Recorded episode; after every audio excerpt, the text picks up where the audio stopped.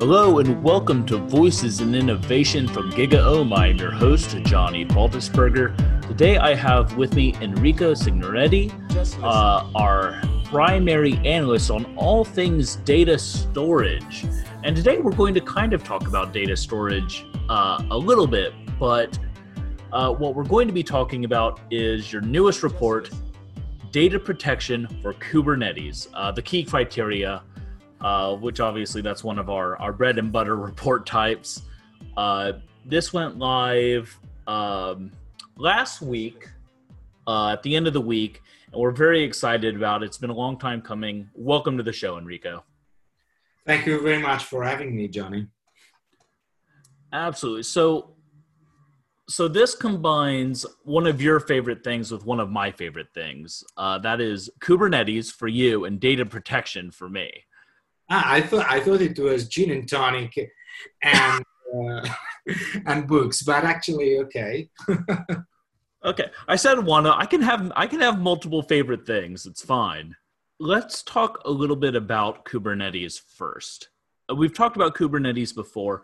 Uh, when I first came on board with GigaOM, I actually sent you a message just begging you to tell me what Kubernetes was because uh, I was brand new to the tech industry, and I was very confused by seeing the word Kubernetes or K8S everywhere I looked. Yeah. So, uh, and we've talked about Kubernetes on this show before, uh, ad nauseum. I want to say uh, we had the show with you and Jon Collins, uh, where we talked about Kubernetes. Um, we've talked about it every which way. So, let's start right off the bat with uh, not what is Kubernetes, but why is data protection for Kubernetes uh, different than any other form of data protection? What makes it unique? What makes it? Uh, what makes us need a report on that specifically?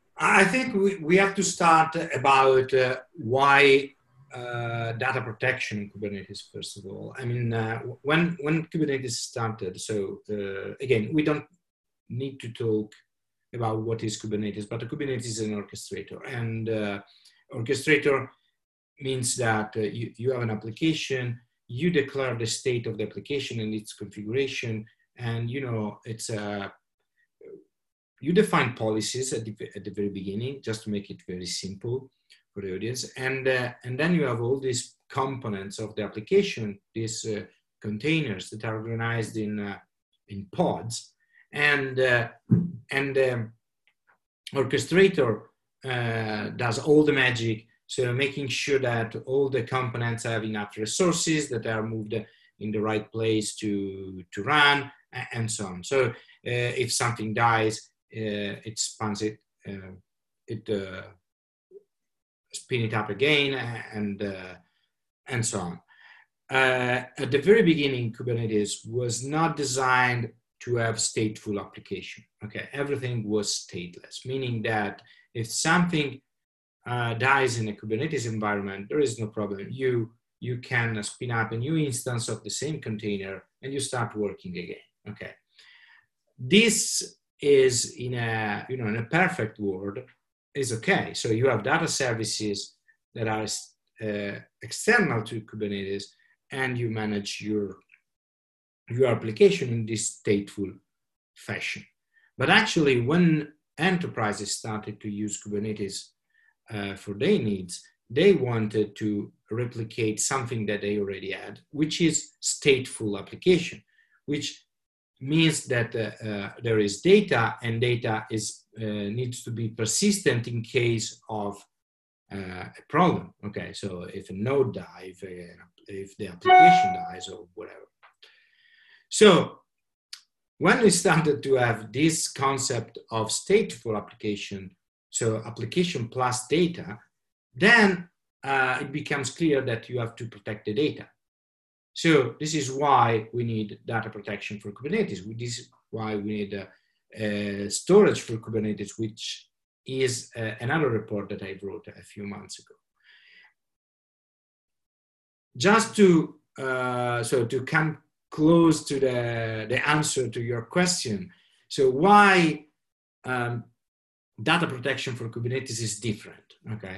So we are used to backup uh, data and uh, retrieve data in several ways, but actually the state of the, uh, the application and the storage is, uh, is easy to, to get. Okay, so if you have a VM, a virtual machine, and you, you, can, uh, you can have a, a mechanism lately in, in, sorry, in the last few years, we had uh, a lot of uh, mechanisms to help in the, in the data protection virtual machine, you can, you can take a, a, sort of a snapshot of the, of the machine. There are other mechanisms that help you to, to, to keep a consistent state of the, of the data and so on. But actually, it's a simple mechanism. I mean, it's a virtual machine. Maybe it's a, a bunch of virtual machines that uh, compose the application.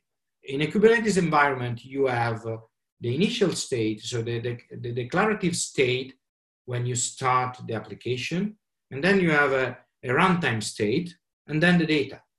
Okay, so it's very complicated. I mean, an application that starts with uh, I mean, uh, 10 containers in the morning could have uh, a peak of 100 containers in the afternoon, and, uh, and then uh, go back to another state later. So you don't uh, back up the the VM, or in this case, the container, it doesn't make any sense. You have to back up the uh, application. So there is a different concept. First of all, you have the runtime, uh, the, the initial state, the runtime state, but actually the application, and then the data, which is a, an alien concept for VMware and physical uh, environments. So this is why this is important it's important because it's a different uh, mechanisms to organize the application and the data in the cluster. And you need a, a specific solution that is aware of the application and the data that is, um, that is protected and also has uh, the ability to collect all the information to make, uh, to reproduce this uh, uh application, to, to uh, reinstantiate this application if necessary in a different Kubernetes environment. I hope I gave you enough information to, to, to describe uh, why it is important to have uh, data protection for Kubernetes. Oh, I'll be parsing that for the next few hours, uh, trying to understand but you also do go over the difference between uh, these different storage types and why it's important in this report uh, in the primer so uh, anyone that's interested can definitely check out the report and, and uh, i mean the lovely thing about this being recorded format is they can rewind and listen to any part of your explanation again. Uh, the downside of doing it live with you is i can't. Yes i try to simplify as much as i can. I mean uh, I always try to to describe uh, in the simplest possible words what what this uh, you know complex uh, orchestrator and things do.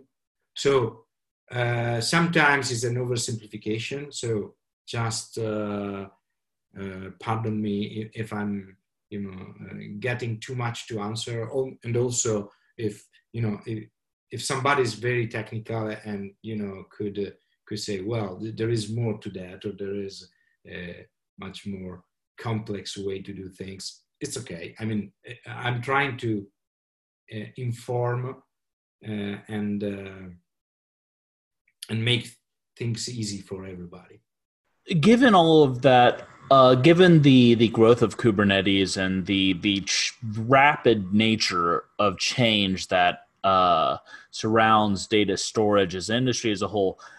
When you were looking into this, what did you how what was the environment like? Was it robust? Was it healthy? Or were you finding that people were just starting to really wrap their minds around the uh, data protection needs of Kubernetes? Well, you know, we, we spent uh, uh, a few years uh, uh, working around the concept of Kubernetes at the beginning uh, building the first POCs in the in our labs, and then starting developing application. And so, it's. I think that according to the to our clients, that I interviewed in the, in the last few months, until you don't see the real problem, I mean, until you, you don't get your application in production, you don't really know all the complexity of storage and then of uh, data protection. So for many people, uh, for many organizations, it's a, uh, it's a long process to get to uh, this kind of technologies and solutions. And, uh, and they just uh, do that because the tradition, they try with the, what they have in their data centers, okay? Because, you know, many vendors now produce a compatible solution. But when they go in production, they see the real struggle with, uh, with the traditional solution and they uh, look for something that is designed for to, to solve the issues that uh, Kubernetes can create in with uh, with this kind of environment. I'm looking over your uh, your list of the table stakes, key criteria, all of that, and uh, the word security pops up in a couple of places, and I'm wondering when you're looking at data protection for Kubernetes, do you differentiate between uh, security and privacy, or are they are they two sides to the same coin? No, actually, we are not at that point. I mean, uh, there is a there is a problem of privacy and security that is more about data management in general in what we have uh, uh, in traditional solutions because we are backing up uh, you know structured data as well and there are uh, several uh, information that you can uh, protect that actually are connected to to the privacy of of real people okay but in terms of Kubernetes, we are not there. Security is more infrastructure security, is more about encryption, is more the fact that uh, because we talk about multi-cloud environment, we have to move data around. So we back up uh, data from, a, from an environment and then we want to uh, restore the same data in another environment. So we want to be sure that, uh, that everything that moves from uh, environment A to environment B is encrypted and uh, and uh, you know uh, there are no mechanism to overcome uh, the the protection mechanism in place. Oh no, let me do it this again. And we want to be sure that there aren't um, strange behaviors of the system for which you can make copies of your data if you're not allowed to, and things like that. So it's more security in the strict way of uh, thinking about it. I always like to kind of put the table stakes right there on the table so everyone can can understand what we're looking at as kind of the defining features of this technology. Uh, native Kubernetes integration, software consumption models, APIs and automation, which uh, that that speaks for itself, I think. CSI integration and security. So uh, I the one I don't know or understand, I guess I should say, is software consumption models. How does that pertain to Kubernetes data protection? So when we talk about Kubernetes, most of the time we talk about multi-cloud, okay, hybrid multi-cloud, and um, there is an important uh, concept about uh, the pay-as-you-go model that you have a multi-cloud, so it's a subscription model. We want to, you want to uh, take uh, your uh, data protection solution at the same level of any other subscription that you have for, uh, sorry, let me do it again. You want to, uh, to make sure that uh, your data protection solution is aligned with the cloud uh, subscription and licensing models that you can find from other um, other providers or other vendors. So uh, I'm pretty sure that uh, it's fundamental that, uh, for example, if you are, even if you are talking about uh, a a data protection solution that you install on premises, you want an OPEX model. So you want to pay for what you actually use and not a, perpetual license because everything is so dynamic in a Kubernetes environment. You can have uh, this uh, uh environment that can be very large for uh, for a for a period of time and then shrink and then grow again, and you don't you are not sure on what is going to happen. And sometimes you move these applications from one location to another. So you you want to be sure that you know uh, you pay for what you actually consume, and uh, uh this is uh, a pretty solid request from most of the customer at the moment. So this is why I put it in in the in the table stakes. So consum- software consumption model that makes sense uh, that are aligned with the rest of your cloud consumption models. And over in key criteria, uh, you mentioned something that I I personally have a a large stake in data recovery. Um, what does data recovery look like in Kubernetes, and why is it such a big disaster recovery? Pardon? In the key criteria, there is disaster recovery, no data recovery. Data recovery. Is- ah, sorry, sorry. Let me. One of the key criteria that you mentioned is something near and dear to my own heart, uh, which is disaster recovery. Uh, again, I we've talked about disaster recovery before in other places other than Kubernetes. Uh, what makes disaster recovery different here? What uh, why is it part of the key criteria of what people are doing today? So disaster recovery is important because uh, uh, Kubernetes, as uh, as we know, is almost standard. I mean, there are several many uh, Kubernetes distribution, but they are all compatible. Okay, so if you if you have an application, you are pretty sure you can move the application around. But uh, if you do a backup, okay, and you want to restore the backup, you don't need just uh, um, the data and the application, but you need uh, also the other information that I described at the very beginning. So um, when you do the backup and then you want to restore the backup in a different environment, sometimes there are a few changes that you have to make to this uh, uh, to this additional information to make sure that you are uh, able to retrieve it in a different environment.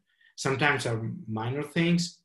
Other times it's it's just that you know uh, with the encryption and uh, and other security mechanisms in place, you need to add a, a, few more steps to, to get it done. So this is why it's important. I mean, you want to be sure that uh, if you have an application running on your own premises solution uh, and you make a backup and the backup is not on the same location where you have the Kubernetes uh, infrastructure, then you can restore the entire application and data on a different environment, maybe on the cloud. And there are these all uh, small uh, details that uh, need to be taken in account to, to, to make it happen. And that's it. Of course, this is part of a larger discussion, the disaster recovery one, I mean, which comes with uh, data migration and, uh, and application migration that, uh, of course, use the same base basic mechanism. So that the idea of taking a, a full backup and then may, maybe making copies for uh, other purposes. It's not only disaster recovery, but maybe dev and test uh, and things like that. So, uh, as always, this report comes in two parts. Uh, the key criteria, in which we explain the technology, where it is currently, where it's going, and the GigaOM radar, which takes a snapshot of the current market landscape, the various vendors, where they are, what they're doing, the pros and cons. But I kind of want to jump ahead uh, to the radar, uh, which has not been published at this time yet, but it, it's coming, believe you me. Uh, however, you kind of give us a sneak peek of some of it in the analyst take section of this report. Specifically, you mentioned there are uh, two approaches storage based and data protection only, uh, the latter being kind of independent of storage layer. You mentioned that these both of these approaches have advantages and disadvantages. So I'd like to take a moment, uh, without going into specific vendors, which will be listed in the GigaOM radar. Uh, when you're looking at these solutions, what is the benefit and what is the downside of going with a storage-based uh, data protection solution? So the storage-based data protection solution is something that is, you know, it comes all packaged together. So it's the data, the data storage, which usually, if it's a cloud-native data storage solution, is something that uh, uh, is available on different environments. So you can have it also in the cloud. So the same storage, uh, the same data storage is available both on premises and the cloud, and you can uh, have the same functionalities. Okay. And some of these, the most sophisticated solution also offer data protection services. Okay. So they, they give you the, the possibility to uh, back up your data. Okay. So the, the system is very integrated.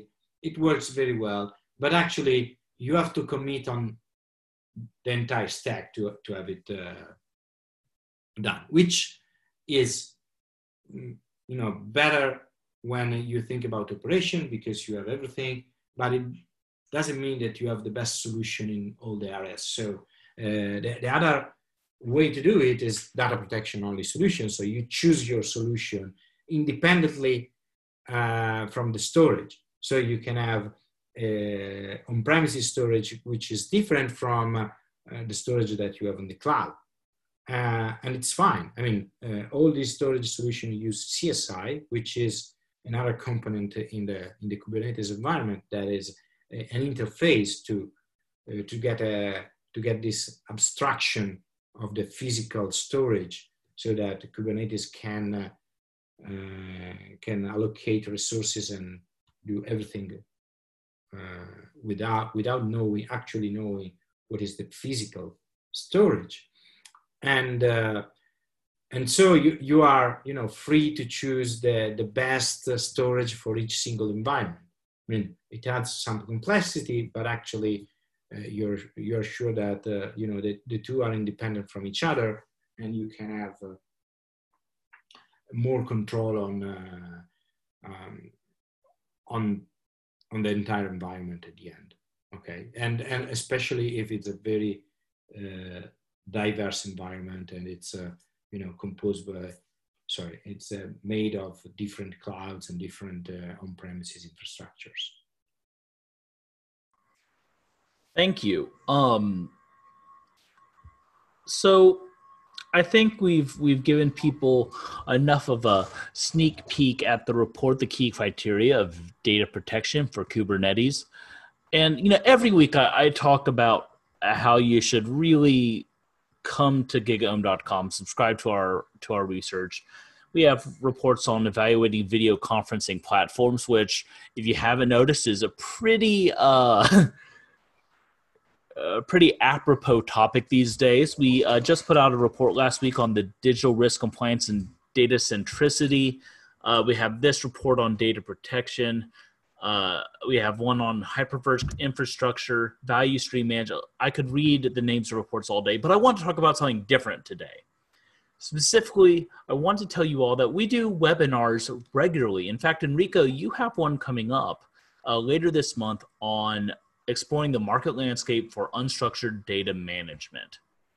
Now, uh, these webinars are a fantastic way to learn more about what's going on in the tech industry because we'll have an analyst like Enrico speaking to data scientists, uh, CTOs, leaders in various uh, companies in the tech industry.